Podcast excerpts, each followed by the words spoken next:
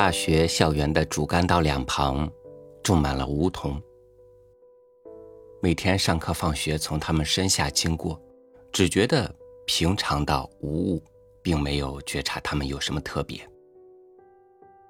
但现在回忆起来，我分明感受到他们就是我同校四年的最亲密的校友。如今，我们已经各奔东西，为生活打拼，他们。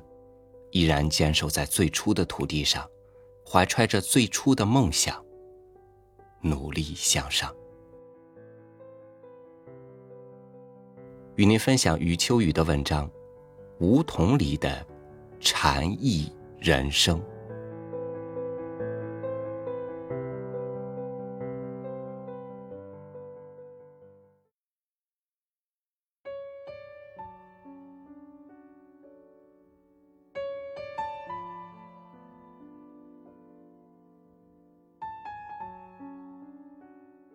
梧桐就在我们住的那幢楼的前面，在花圃和草地的中央，在曲径通幽的那个拐弯口，整日整夜的与我们对视。它要比别处的其他树大出许多，足有合抱之粗，如一位伪丈夫向空中伸展。又像一位矜持的少女，繁茂的叶子如长发，披肩掩面，甚至遮住了整个身躯。我猜想，当初他的身边定然有许多的树苗和他并肩成长，后来或许因为环境规划需要被砍伐了，或许就是他本身的素质好，顽强的坚持下来。他从从容容的走过岁月的风雨，高大起来了。闲来临窗读树，已成为我生活的一部分了。某日，母亲从北方来信，寒潮来了，注意保暖御寒。入夜便加了一床被子，果然。夜半有呼风笑雨，紧扣窗棂。我从寒梦里惊醒，听到那冷雨滴落空阶，如原始的打击乐。于是无眠，想起家信，想起母亲说起的家谱，想起外祖父风雨如晦的际遇。外祖父。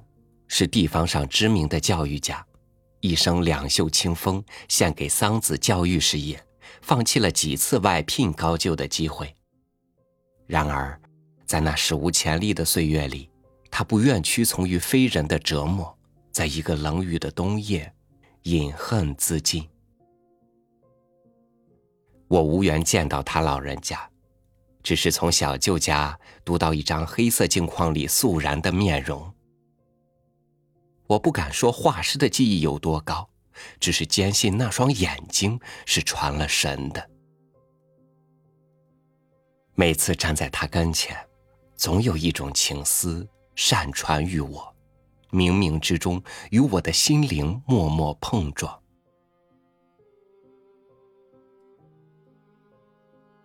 浮想联翩，半以风雨大作，了无睡意。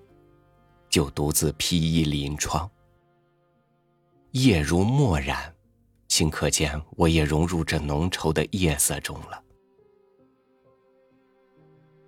惊奇的发现，天边竟有几颗寒星眨巴着瞌睡的眼。先前原是错觉，根本就没有下雨，只有风，粗暴狂虐的北风。这时，最让我心有戚戚的，便是不远处的那株梧桐了。只是依稀看见它带青色的轮廓，承受着一份天边的苍凉。阵风过处，是叶叶枝枝互相簇拥颤起的呼号，时而像俄罗斯民谣，时而像若有若无的诗歌。不知怎的，外祖父的遗像又蓦然浮上眼帘，似与这株沉默的梧桐有种无法言喻的契合。不求巨璧擎天的文达，但也有隐蔽一方的坦荡。次日醒来，红日满窗，竟是大晴。惦念的是那一束黄叶。推开窗棂，读到的树竟是一个显山露水的甲骨文字，没有昨天那遮天蔽日的叶子，剩下的是琼树挺干。我的心，像是被谁割上了一块沉重的冰，无法再换作一只鸟向那棵树飞去了。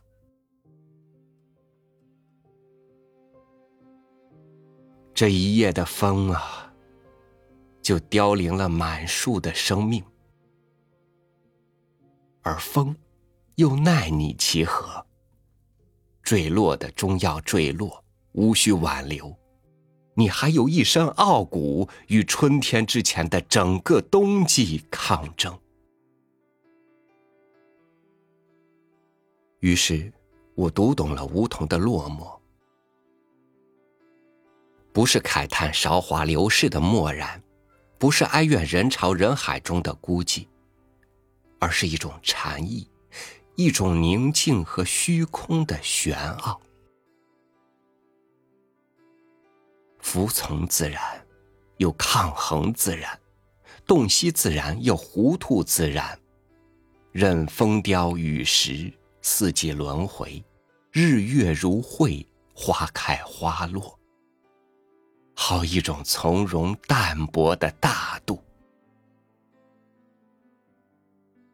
不仅又感慨起外祖父的英年早逝，悲哀他屈从天命的无奈，悲哀起那个年代里的人们。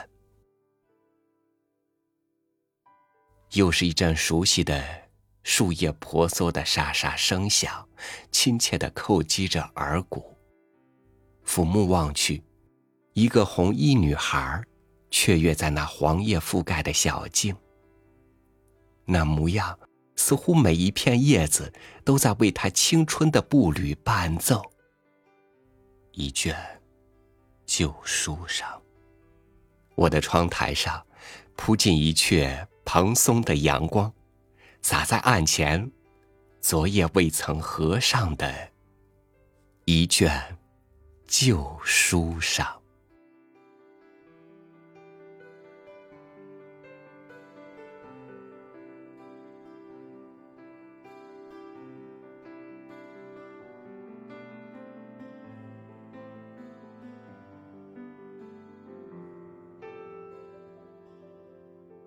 春来抽枝发芽，夏至绿伞蔽日，秋天舍却一身荣光，冬天顶风冒雪，孕育新的繁华。